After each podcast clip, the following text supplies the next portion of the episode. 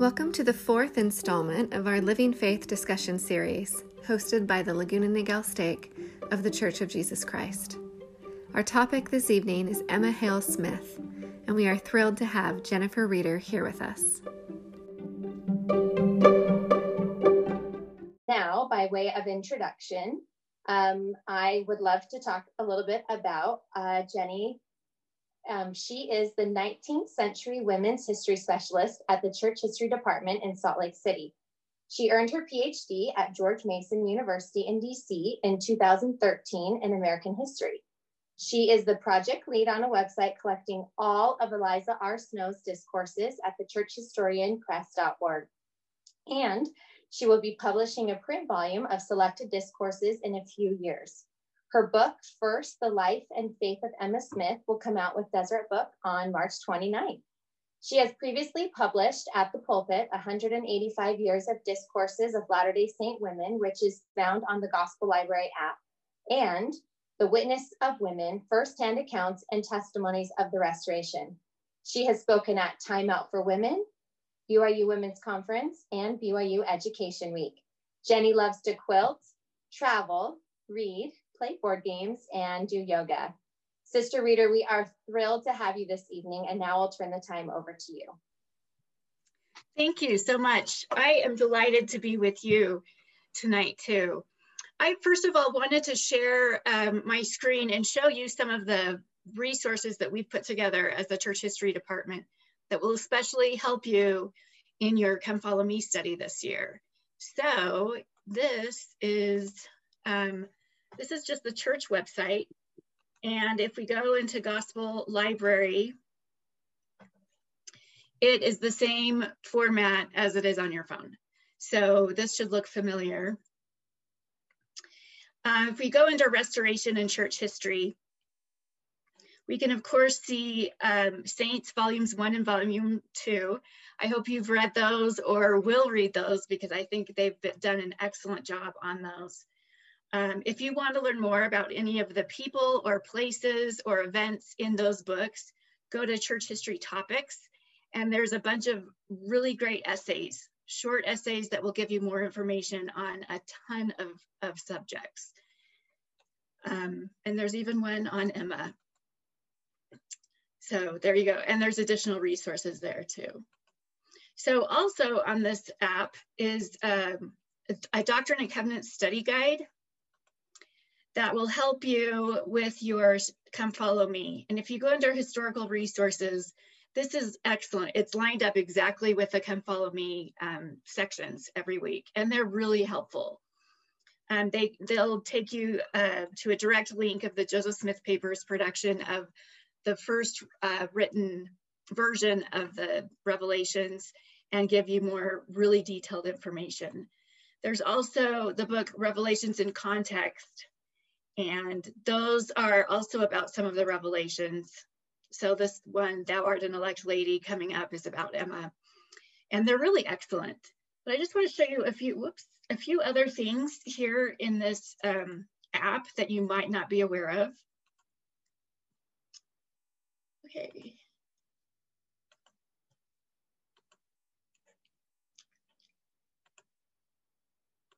Okay,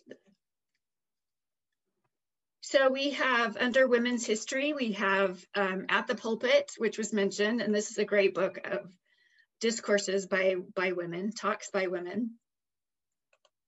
There's also Daughters in My Kingdom, which has important uh, minutes from the, it has all the minutes of the Nauvoo Relief Society and several other important documents from the first 50 years of Relief Society. Um, but then there's this also this other section that I wanted to share with you that I think is really cool. And that is the global histories. So here you have every country, eventually we'll have every country where the church is officially recognized. And you'll have um, stories of the organization of the church there. This one's Bosnia and Herzegovina. But then you also have stories of faith. And these are incredible stories about the very first members in these locations. They're beautiful stories. Sometimes there are uh, pictures. Um, they're incredible. And I really encourage you to, to read through these with your families. It's a fantastically rich history. So the other website that I wanted to show you is the Church Historians Press. And I'm gonna go right here. Um, this is also a really great um, resource. So what we have on here, we have the Diaries of Emmeline Wells and, and um, the Discourses of Eliza R. Snow, and I'm working on this. So we have over 1,200 discourses by her, and we're adding another uh, batch of them on Tuesday. So stay tuned. Um, if we have a picture of the location where it is, it's there. But these are some incredible talks and discourses. Um, so I just wanted to share with you those resources because there's a lot that can help you and your family as you prepare, um, as you study Come Follow Me. But my main point today in, in meeting with you is to talk a little bit about one of my very favorite women, and that is Emma Smith. And I think we we talk so much about Joseph Smith as the prophet of the of this dispensation and of this um, the restoration, and we don't realize what a huge role Emma played in the restoration. And I think by so doing, when we understand the role that Emma played, we can also understand the role that we play in the ongoing restoration. And that it's not just for men holding the priesthood, but it's for everybody. She really was a pillar of the restoration. President Nelson said that the heavens are just as open to women who are endowed with God's power flowing from their priesthood covenants as they are to men who bear the priesthood. I pray that truth will register upon each of your hearts because I believe it will change your life. Sisters, you have the right to draw liberally upon the Savior's power to help your family and others you love. I love this painting of the sacred grove or the first vision in the sacred grove. But I love one account of the first vision shows that there were several angels there. And I like to think that perhaps we were a part of that, um, that we were heralding in the restoration. President Nelson also said that accessing the power of God in your life requires the same thing that the Lord instructed Emma and each of you to do. He said, I invite you to study prayerfully section 25 of the Doctrine and Covenants and discover what the Holy Ghost will teach you. Your personal spiritual endeavor will bring you joy as you gain, understand, and use the power with which you have been endowed. I love the way that President Nelson connects the temple endowment with section 25 and with the restoration. Surely this is a call to live up to our covenants and to live up to who we are and to continue to participate in the restoration. Section 25 is really a beautiful section. It talks about the Lord's relationship to Emma um, in a couple of different verses. He knows her and he values her and has given her a specific mission. mission. Um, he says, Hearken unto the voice of the Lord your God, while I speak unto you, Emma Smith, my daughter. For verily I say unto you, all those who receive my gospel are sons and daughters in my kingdom. I love this for a couple of reasons. One is because he knows her name and he calls her by name, just as he has called Joseph Smith by name, Martin Harris by name, Oliver Cowdery by name, and others that have received revelations from him. Um, David Whitmer and um, Joseph Smith Sr. and Hyrum Smith and others. He knows them by name and then he tells her, A revelation I give unto you concerning my will. And if you are faithful and walk in the paths of virtue before me, I will preserve thy life, and thou shalt receive an inheritance in Zion. These are the first two verses of this section. And the last verse is kind of a bookend. Well, this is the second to last verse, where the Lord says, Keep my commandments continually, and a crown of righteousness thou shalt receive. And except thou do this, where I am, you cannot come. I love that because I think he is promising her, he's giving her her divine heritage and saying that as his daughter, she was baptized very soon before this revelation was given and could truly be called the daughter of Christ or the daughter of God as a result of her covenant through that ordinance. Um, and he's promising her an inheritance. that he will give her all that she has. At the end, he says, A crown of righteousness thou shalt receive. I think this is really interesting because a lot of people um, throughout history and throughout the time of Emma Smith have looked down on her and have disparaged her, particularly because she didn't come west with the Saints and with Brigham Young. She had a really tense relationship with Brigham Young. Um, and they think that she, people often think that she fell away from the church. But I'm, I'm going to tell you something really interesting right now. At the end of her life, um, shortly before she passed away, she had a dream, and her nurse recorded this dream. And in her dream, Joseph came for her and took her to a beautiful mansion. And inside this mansion was a nursery with babies, uh, one baby. And it was her son, Don Carlos, who had died at the age of 14 months. And she was so excited to see this baby. And she said to Joseph, But where are the others? And Joseph said, Don't worry, you shall have all of them. And then she turned around and saw the Savior. And I think this is evidence that she was in a good place with her Savior and that she did keep his commandments and that she did receive the, a crown of, of righteousness and his inheritance.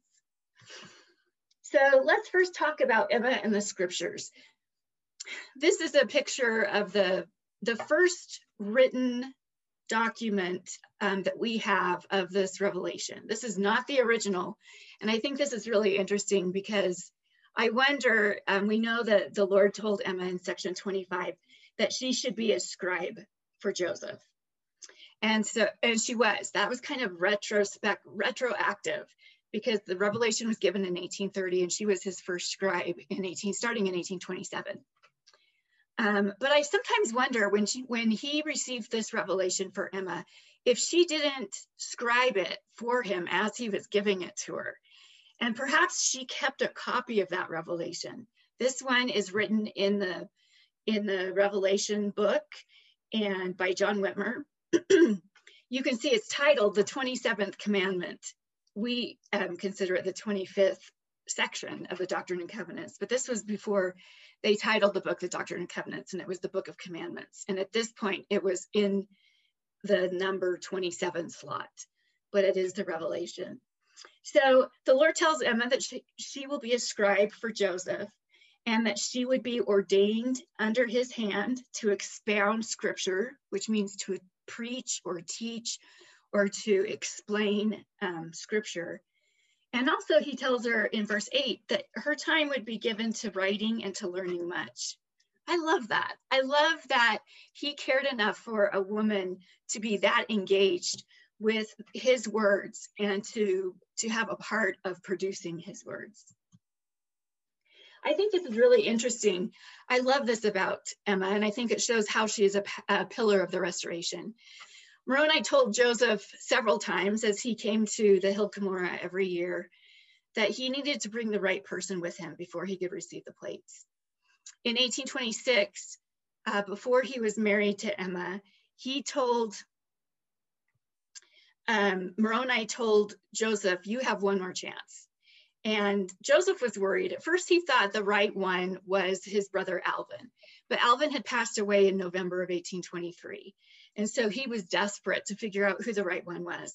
He sought revelation and he actually saw through a seer stone Emma Hale. And he told his parents later, he said, You know, I am tired of being lonely. I really miss Alvin, my brother, and I think I'm going to marry Emma Hale. And so Emma's father was not approved, did not approve of the marriage. And so they um, left, they eloped in New York and got married. And then she moved to his home in Manchester, New York. And at the time, at the appointed date, she went with him in a, a wagon, a carriage that was loaned to them by Joseph Knight Sr. And some records state that she stayed in the wagon. Some state that she got out and kneel, kneeled down on the ground and prayed while Joseph was meeting with Moroni. And there's one record that's a reminiscence and isn't entirely reliable that says that she actually went with him up to meet with Moroni. But there's Joseph could not have received the plates without Emma. Emma worked very hard to protect the scriptures. Um, the day after he received the plates, they had um, he, he didn't have a box or a lock to secure them. And so he went to find some work about an hour away in the town of Macedon. And Joseph Smith Sr. heard some rumors that people were gathering and they wanted to get the plates because they were gold and of great value. So he told Emma this, and Emma worried immediately. Now, she had been trained by her brothers to be an excellent horse, a horse rider. And she found a horse that she could take and she rode it bareback an hour away to get Joseph and to warn him of the danger to the plates. Um, later, when they decided to move back to Harmony to her family, to the area where her family lived, they hid the plates in a barrel of beans. And then in their home, Emma create or she made this linen cover, like a like a dishcloth, I guess, to cover the plates when Joseph wasn't translating them. She also got a glass box. And for the longest time, I did not know what a glass box was. It's not a box made of glass because obviously that's going to expose the plates, but it's a box that glass was kept in. So it was sturdy and protective. And then she also got a red Moroccan leather box that she could put the manuscript in. So she was very careful in protecting those those plates and the manuscript. Um, and we know that she also scribed for Joseph when he translated the Bible, the Joseph Smith translation. They took that, that manuscript with them to Missouri when they moved there. And Joseph thought he would get it published there, but a lot of things didn't turn out the way they had planned in Missouri. And he was imprisoned in Liberty Jail. And Emma had to get the kids back to Illinois in safety and the, the manuscript.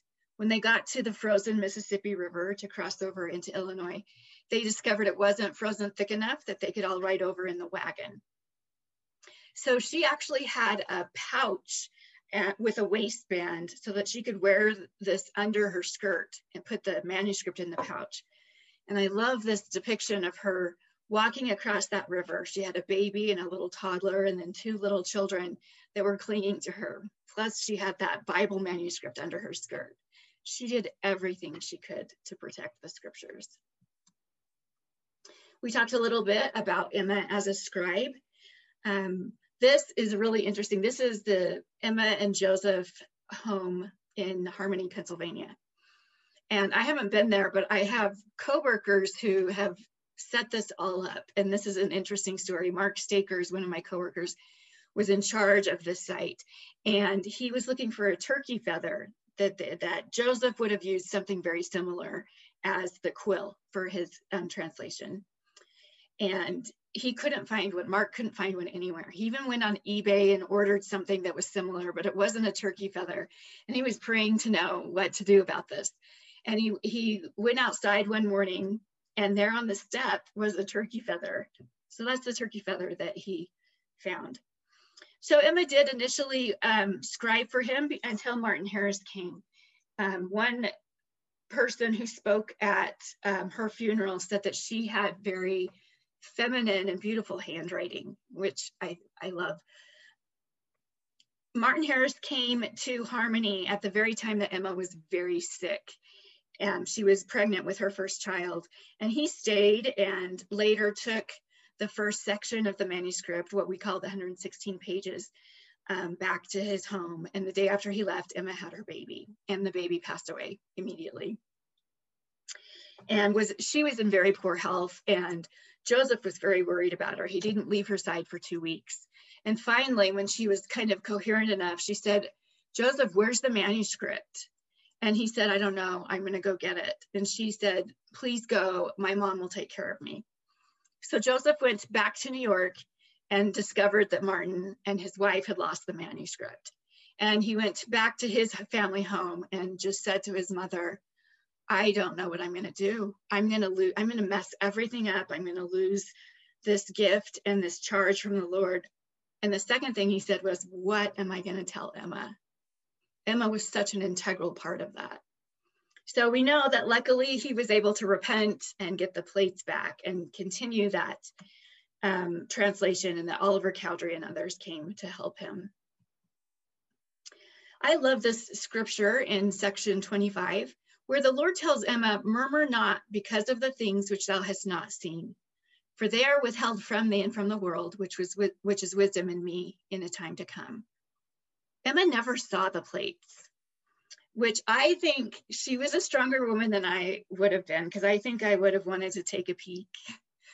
Um, but she talks about later in her life how she, when she would handle them under that linen cloth, and she would pick them up to clean under them and she could tell that they were of a pliable durable um, substance of gold and she could hear them the the sound of the pages that they would make but she interestingly enough i don't think she needed to see them to be a witness of this great work she saw joseph translating she knew the power that came over him his lack of education, his lack of ability to do this. And she knew that he was a prophet of God. And so she was a witness in another way.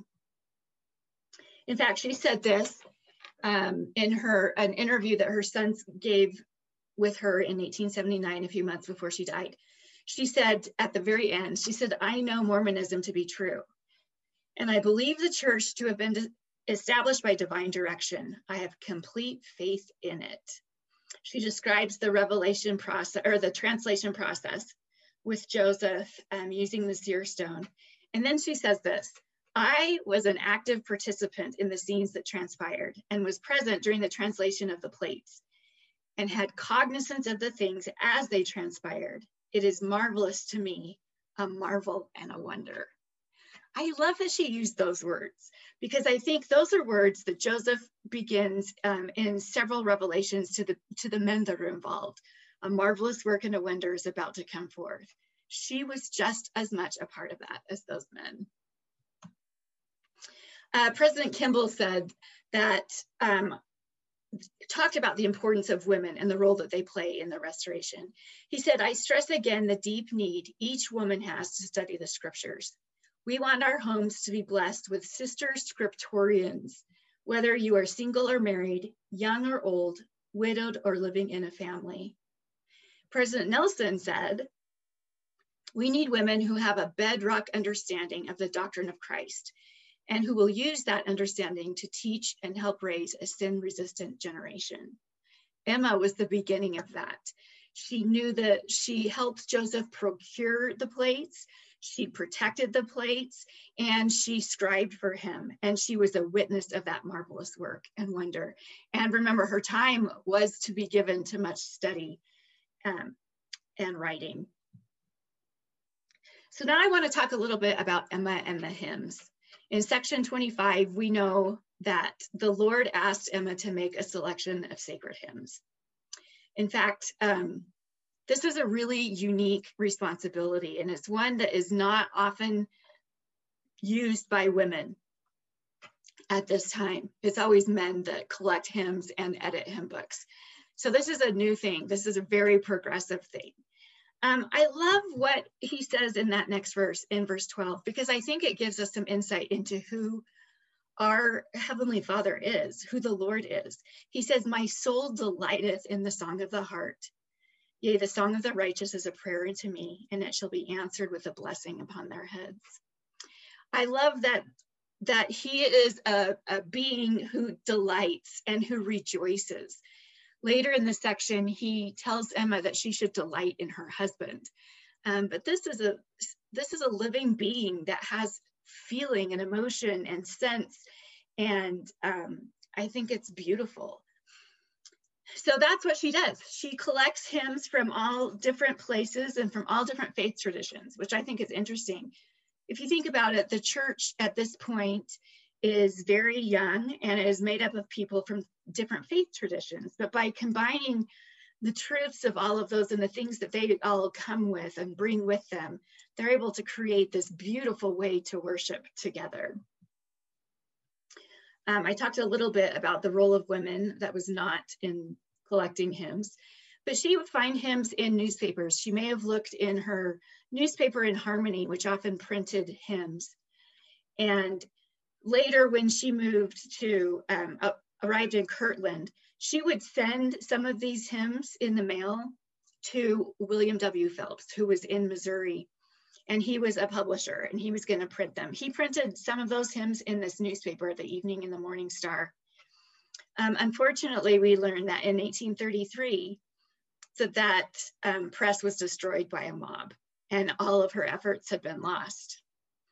And it kind of reminds me of how the first part of her scribing of the Book of Mormon was also lost.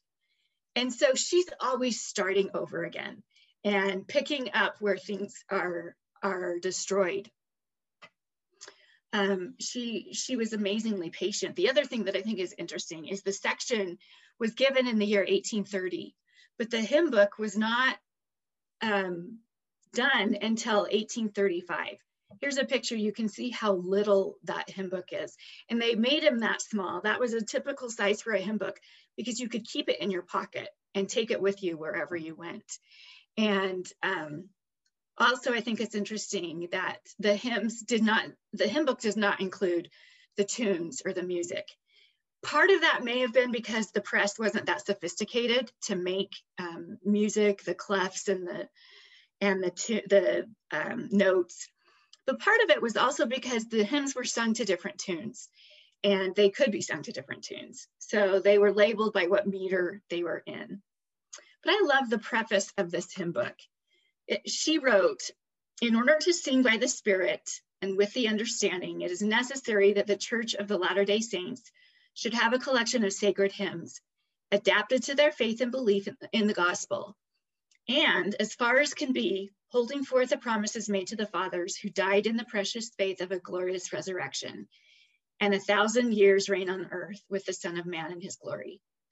Notwithstanding the church, as it were, is still in its infancy. So this is 1835, 1836. It's only five or six years old. At, yet, as the song of the righteous is a prayer unto God, there she is drawing upon her revelation. It is sincerely hoped that the following collection, selected with an eye single to his glory, may answer every purpose till more composed, or till we are blessed with a copious variety of the songs of Zion. That's beautiful. Now, the um, hymn book was, the, the, the copyright of the hymn book says 1835, but it probably wasn't really actually published until 1836 in time for the dedication of the Kirtland Temple.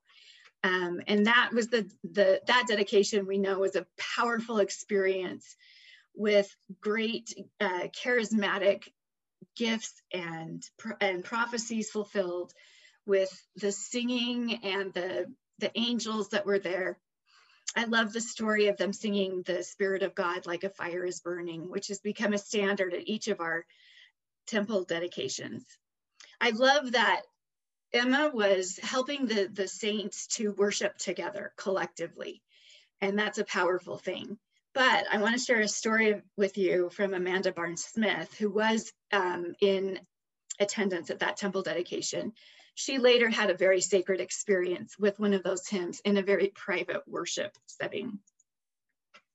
She and her family were on their way to Missouri. Their plan was to go to Far West. And they stopped for one night at Haun's Mill. And that one night happened to be the massacre of Haun's Mill.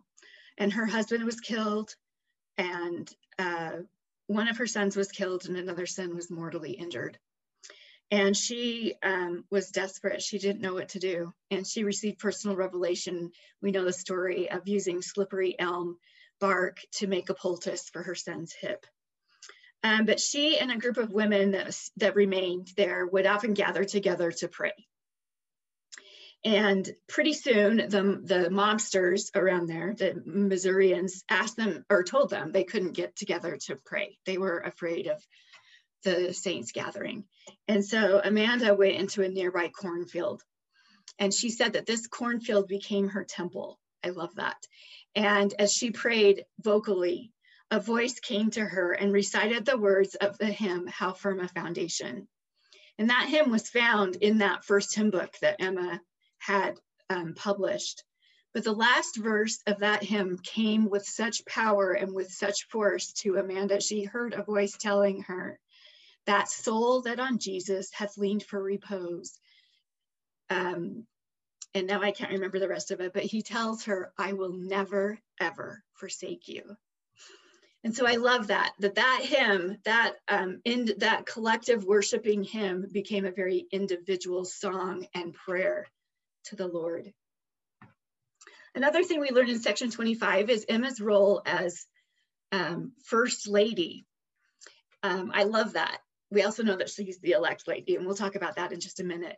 But she's told in verse 5 that the office of her calling would be a comfort unto her unto Joseph Smith, her husband in his afflictions with consoling words in the spirit of meekness. I think it's interesting, number one, that the Lord uses the word office because that's not often a word that we use today in the sense of a marriage, right?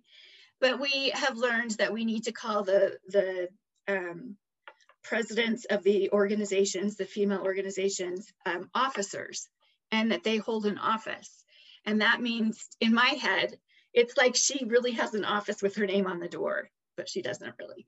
But she's given a very specific responsibility. And part of that is to, is to care for her husband. I love that she's told that she should be a comforter to him. She's not to support him from underneath, but she's to come down and wrap her arms around him and comfort him. I love that this is the same word that Jesus tells his apostles before he is crucified that he would leave them we'd not leave them comfortless, but that he would give them a comforter in John. And in that sense, I think she has a very holy and divine calling. In verse 9, Emma is told not to fear that her husband shall support thee in the church, for unto them is his calling. So she really is the first lady, just like Jill Biden, whatever your politics are, uh, Melania Trump, she was the first lady, the wife of the president, and she did many things to entertain and to host dignitaries in her home. She rode with Joseph in the Nauvoo Legion. Remember, she was an excellent horsewoman, and she she was an amazing first lady. She was very um, people admired her. Um, like I said, we know that also she is named in section 25, verse 3 as the elect lady. She is the lady chosen, selected, or elected to lead the other women of the church. And it's 12 years later where she actually is able to do that with the Nauvoo Relief Society. I love that this revelation is not just something that happens within that year, but it's kind of like our patriarchal blessings that sometimes it takes a lot of time for these things to come about. She is told that she should be ordained. Remember how she was given the office. Um, and we don't use this word in the same way anymore, but the early saints did. She was ordained under Joseph's hand to expound scripture and to exhort the church. And that's exactly what she did with the Relief Society. She gathered these women together, she taught them the importance of the Book of Mormon and the importance of Christian discipleship and fellowship in caring for the poor, relieving the poor and the needy, and saving souls. Joseph said that the Relief Society was to relieve the poor and save souls. He also said that the church wasn't fully organized until the Relief Society was organized. He really saw that Relief Society, that women's group, or you could even say quorum, although today we use the word quorum for priesthood quorums, but it was a companionship organization to the priesthood. Shortly after the Relief Society was organized, um, the temple ceremony was revealed. And we know that the Relief Society was an incredible preparation and part of that temple uh, restoration. Like I said, the Nauvoo Relief Society was a place to understand the meaning of, interpret the scriptures, to encourage or to embolden, to provide relief both physically and emotionally, and to save souls. At that first meeting on March 17th, 1842, Emma told the, the women, we are going to do something extraordinary.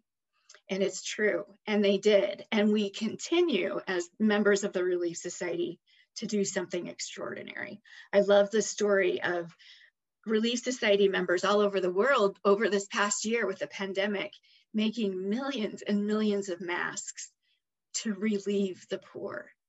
And I'm so grateful that I can belong to this organization. Um, President Nelson said this.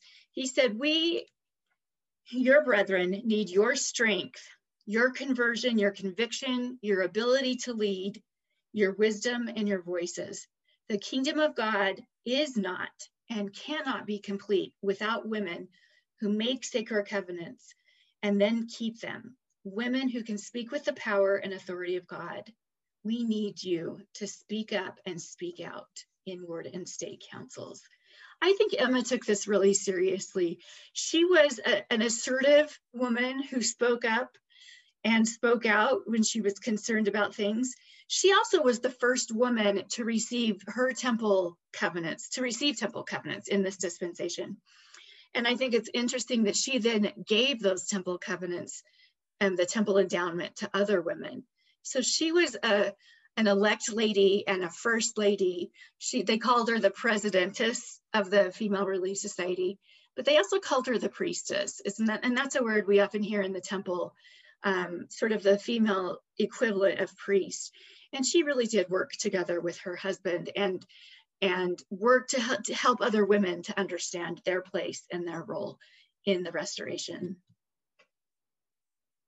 So just quickly, Emma and her covenants, she was baptized in Colesville, New York in um, the end of June, June 29th, 1820, or no, 1830. Um, shortly after that, she was supposed to be converted or confirmed. but a mob came and broke up the meeting and, and took Joseph off to court and to jail. They were soon reunited, and back in harmony, she received this revelation. But even this revelation was not her confirmation or her patriarchal blessing. So she received this revelation in July of 1830. And then later, a short time later, a couple weeks later, Joseph Knight and his wife, Polly, came down from Colesville because Polly also had not been confirmed. And so they held a sacrament meeting and um, confirmed Emma and then confirmed Polly.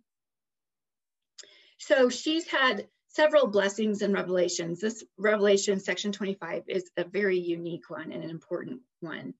Um, she received her patriarchal blessing from Joseph Smith Sr. in December of 1834, and you can actually find that on the Joseph Smith Papers website. And then, like I mentioned, she was the first woman to receive her temple endowment, and then she gave it to other women. So she was also kind of a temple matron. It's interesting to note that the first four General Relief Society presidents, including Emma, were also matrons of the temple. So there's Emma Smith. The next was Eliza R. Snow, and she led the female temple work in the endowment house in Salt Lake City before the Salt Lake City temple was dedicated, completed, and dedicated. Then there's Zina Young, um, who also was the president and the temple matron of the Salt Lake Temple. And then Bathsheba Smith, was the fourth General Relief Society president and matron of the Salt Lake Temple. So I love the way that those two, the Relief Society and the temple, are connected. And I hope that we would think about that and, and what that means for us today and how can we connect the temple and the Relief Society. President Nelson said, we need women who are devoted to shepherding God's children along the covenant path toward exaltation women who know how to receive personal revelation, who understand the power and peace of the temple endowment, whom who know how to call upon the powers of heaven to protect and strengthen their families. This is exactly what Emma did. After Joseph died, her biggest concern was how she was going to preserve her family.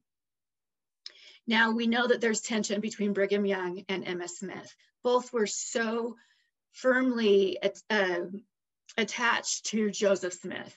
Brigham really worried about how to preserve the church. Emma really worried about how to preserve the family.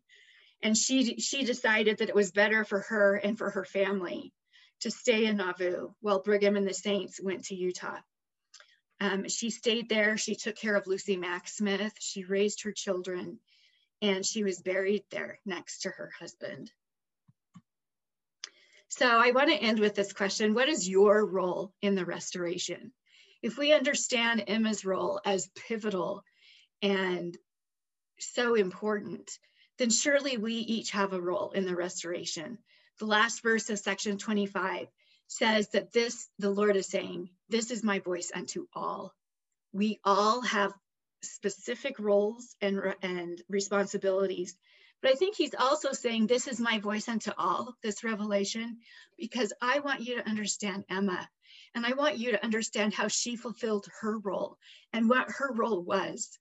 I'm so grateful to be a member of a restored church with prophets and apostles and with opportunities to serve and to work, to be a part of Relief Society, to have a hymn book and worship in, in song, and to understand what my own personal role is. I'm grateful for Jesus Christ and for the, the part that he played in making this all come together. And I say these things in the name of Jesus Christ. Amen.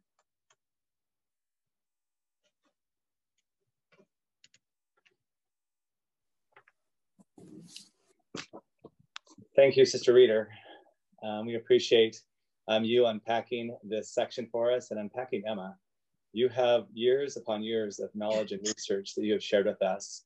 And what a great way for us to start off this next week in studying about these section and in particular about Emma. Um, you know, as you've shared, the church was not fully organized without um, the Relief Society. And the same goes true for Joseph Smith. He was not complete without his wife, who is equal equal to him. Um, those who are on Zoom can submit questions as we go through this question and answer. And we're starting to have a few come in. Um, but let me uh, begin with a few. We have about 10 or so, a little more than 10 minutes here. So are you okay to stay on a little bit longer with us here, Sister Reeder? Absolutely. All right. As you've done your research on Emma Smith, has there been anything that surprised you or stood out to you in your research on her? Oh, yeah, absolutely. Um, a couple of things. I mentioned that she was an excellent horsewoman, and I had no idea, but I love that. I love that she knew how to command a horse, and she and Joseph would often ride their horses outside of Nauvoo just to have some alone time and to be together. Another thing that really surprised me was um, she had, okay, this is the coolest thing. Her dad's sister, so, um, so her aunt, married a free Black man. And so she had biracial cousins. And I wonder if this really influenced her relationship with Jane Manning James and with other early um, Black members of the church who, and even the men who received the priesthood. Um, I love that, that she has that part of her. Another thing that really surprised me about her is that she was very politically and uh, she was very politically in tune. She knew a lot about the US Constitution, about the Illinois State Constitution and the Nauvoo City Charter, enough to correspond with the Illinois governor to try to receive uh, protection for Joseph. And she knew what to ask for and she knew how to ask that. And I had no idea that this girl from a farm in Harmony, Pennsylvania was so educated. She also had a great business savvy. She ran a dairy in Harmony. And then when Joseph was often out of town or in prison or, you know, on missions, whatever, she would take care of all the business of the family and of the church. So those were things that really surprised me. Wow. One of the questions was, how old was she when she died? Um, okay, I don't do public math, but she was born in 1804 and she died in 1879. That's not hard. That's 75, right? Yeah. yeah okay, yeah. he was 75. Yeah. Great. Um, and one of your favorite characteristics of Emma, you may have explained that already, but what, what what's one of your favorite characteristics of Emma? I, I think she was a little bit feisty. And I really like that because I'm a little bit feisty too. But I think that she knew how to um, she knew how to talk with Joseph and how to bring him in line when things were causing problems. And she also knew how to st stand up for herself, which is exactly what she did after Joseph died. And she made sure that she had means to take care of her children and to raise her children and that she they were taken care of. Great. Thank you. What would you tell somebody that finds it really messy and struggles with the situation Emma found herself in regarding plural marriage at the very beginning when she was unaware? Yeah, this is huge. And the, one of the reasons why I didn't talk about it was because I knew I'd come up with the questions. um, and this this actually i'll be honest with all of you this was really hard for me to understand um, because i think i would have been really mad and upset too um, so i have sort of come to my own understanding of joseph this is my interpretation jenny reeder's interpretation it is not the church's interpretation or whatever but this is my interpretation First of all, I think it's important to realize that Joseph Smith's polygamy was very different from Brigham Young's polygamy. Um, in, in Nauvoo, everyone who practiced plural marriage was sworn to secrecy, or they actually covenanted to keep it confidential and to not talk about it. Brigham Young, on the other hand, made it very public in Utah, and Utah um, Latter-day Saints were known for their polygamy. And there, as a result, there was a lot of anti-polygamy legislation um, and Emma, um, I think Joseph Smith really was trying to find a way to expand priesthood to include women. And part of that was through this temple idea of sealing. And it's only the man and the woman together that receive the highest um, level of the priesthood, the patriarchal priesthood, or that belong to this Abrahamic covenant or the house of Israel. And so I think he often found women that had no opportunity or no connection. Um, there were many young women that were orphaned that came and lived with the Smiths, and Emma cared for them. Um, and those were some of the people that, or the women that he was sealed to. Or there were women that um, had husbands that were, were not members of the church or were not like the most stalwart priesthood holders and was sealed to them. And so I think initially he, and I'm sure he probably talked about this a little bit with her, um, brought them into his family, into his kin network. He's expanding that house of Israel and he was giving them access to that priesthood and to that opportunity to serve. Now, I think he also knew her well enough to not tell her about certain women that he was sealed to. And um, I can't imagine the, the, the feelings of betrayal and um, anger that she must have felt when she realized that so many of her friends had been sealed to Joseph. And um, she really felt a sincere responsibility as the president of the Relief Society to encourage morality and purity and moral reform. And so she actually used the Relief Society as a vehicle while polygamy was being practiced quietly, the Relief Society was her public venue and allowed her to speak up about what was going on. And it was even sort of expected of her.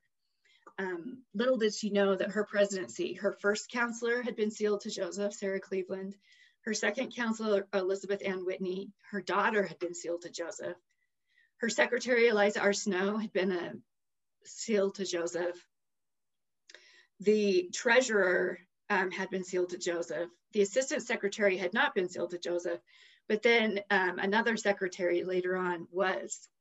And so she, I don't think she knew a lot about that. She didn't talk about it. She didn't teach her sons about it.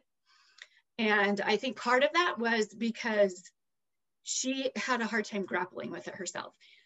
Also because she had made a covenant not to speak of it.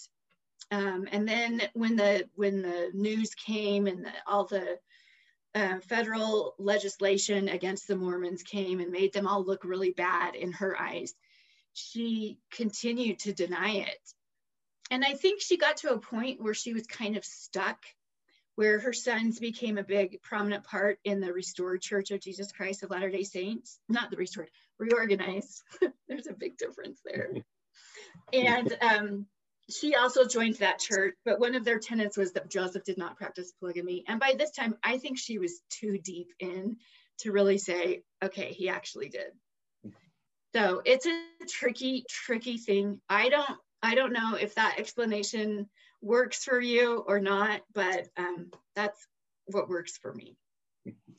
Well, we can rest assured you have done so many years of research that you know more than the critics do about life it can share with us in a very knowledgeable and academic uh, fashion and sharing that. We appreciate that. Two last questions here. Um, many people want to know kind of, you've already shared a little bit, kind of after Joseph passes away and her life after. We know she's with Lucy Mack and taking care of her. Um, but another part of this question, if you want to answer it in two parts here, what's the biggest thing we get wrong about Emma? And maybe that pertains to her, you know, after Joseph dies. So I, I'm going to tell you the story of her second husband, Lewis Bidamon, because I think it illustrates um, what we don't understand about Emma. So she marries Lewis Bidamon in 1846. And um, this is four years after Joseph has died. Oh, also, P.S., this is kind of back to the last question.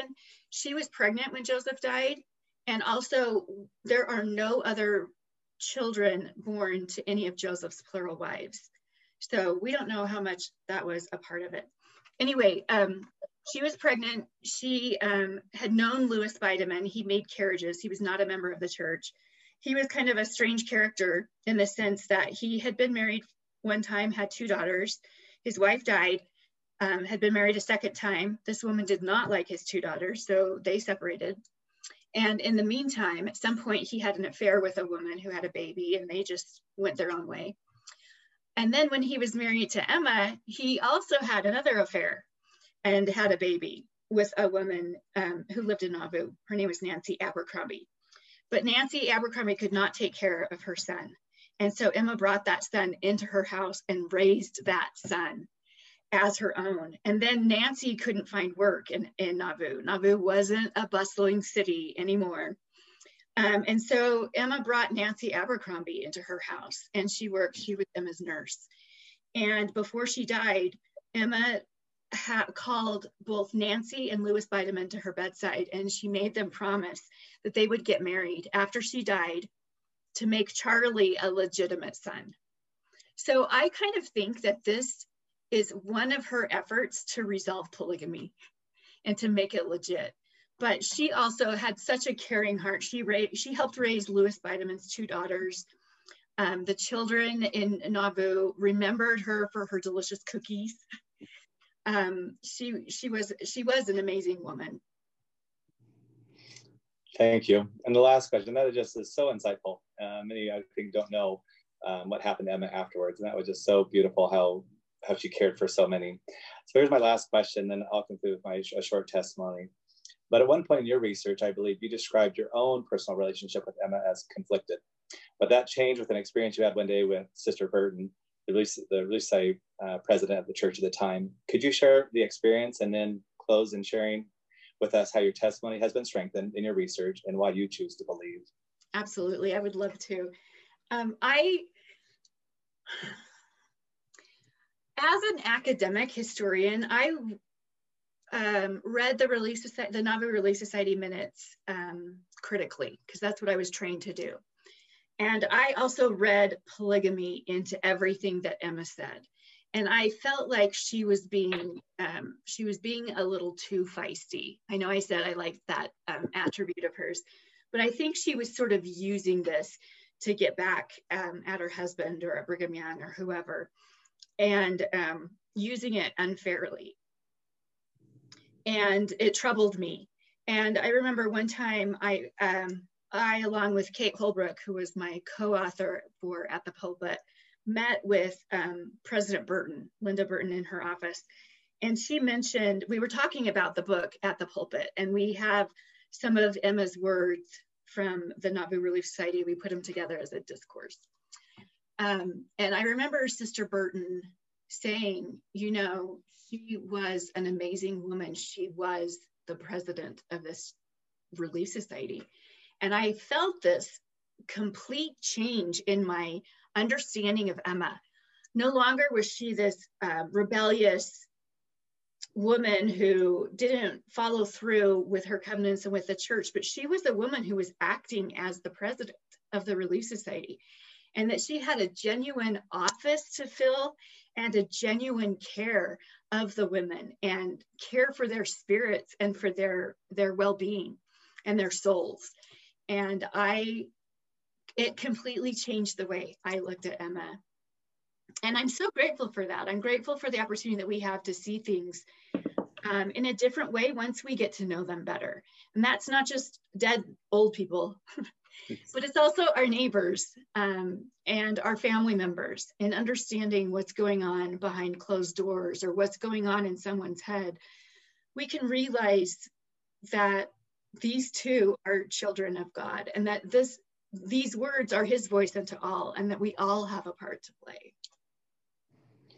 Sister Reeder, thank you so very much for your testimony, for your research and knowledge. You certainly led us into this next week.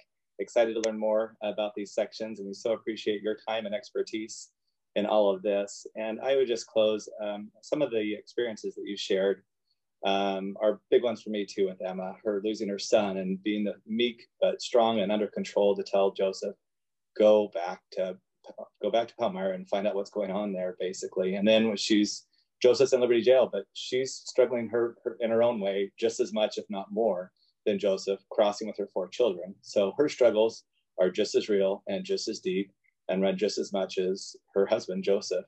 And then another one other moment in time for me that was kind of plays out with um, verses five and nine that you unpacked really well about how she was to comfort and console and he was to support was in the translation of the Book of Mormon. That there was a, a day where he went to go translate with Oliver, and he couldn't because he hadn't he, something was wrong, and the Spirit told him, "You need to go make amends with Emma." And I just thought how precious it was that the Lord wasn't about to allow Joseph to go on with revelation and other things without having this sweet relationship with his wife. And so we appreciate all that you've shared. I'll just close again by the same quote that you've shared uh, some minutes ago, but Emma on her deathbed to her sons, where she shares about her testimony. And it reads My belief is that the Book of Mormon is of divine authenticity. I have not the slightest doubt of it, though I was an active participant in the scenes that transpired and was present during the translation of the plates and had cognizance of things as they transpired. It is marvelous to me, a marvel and a wonder, as much as to anyone else. I know Mormonism to be the truth.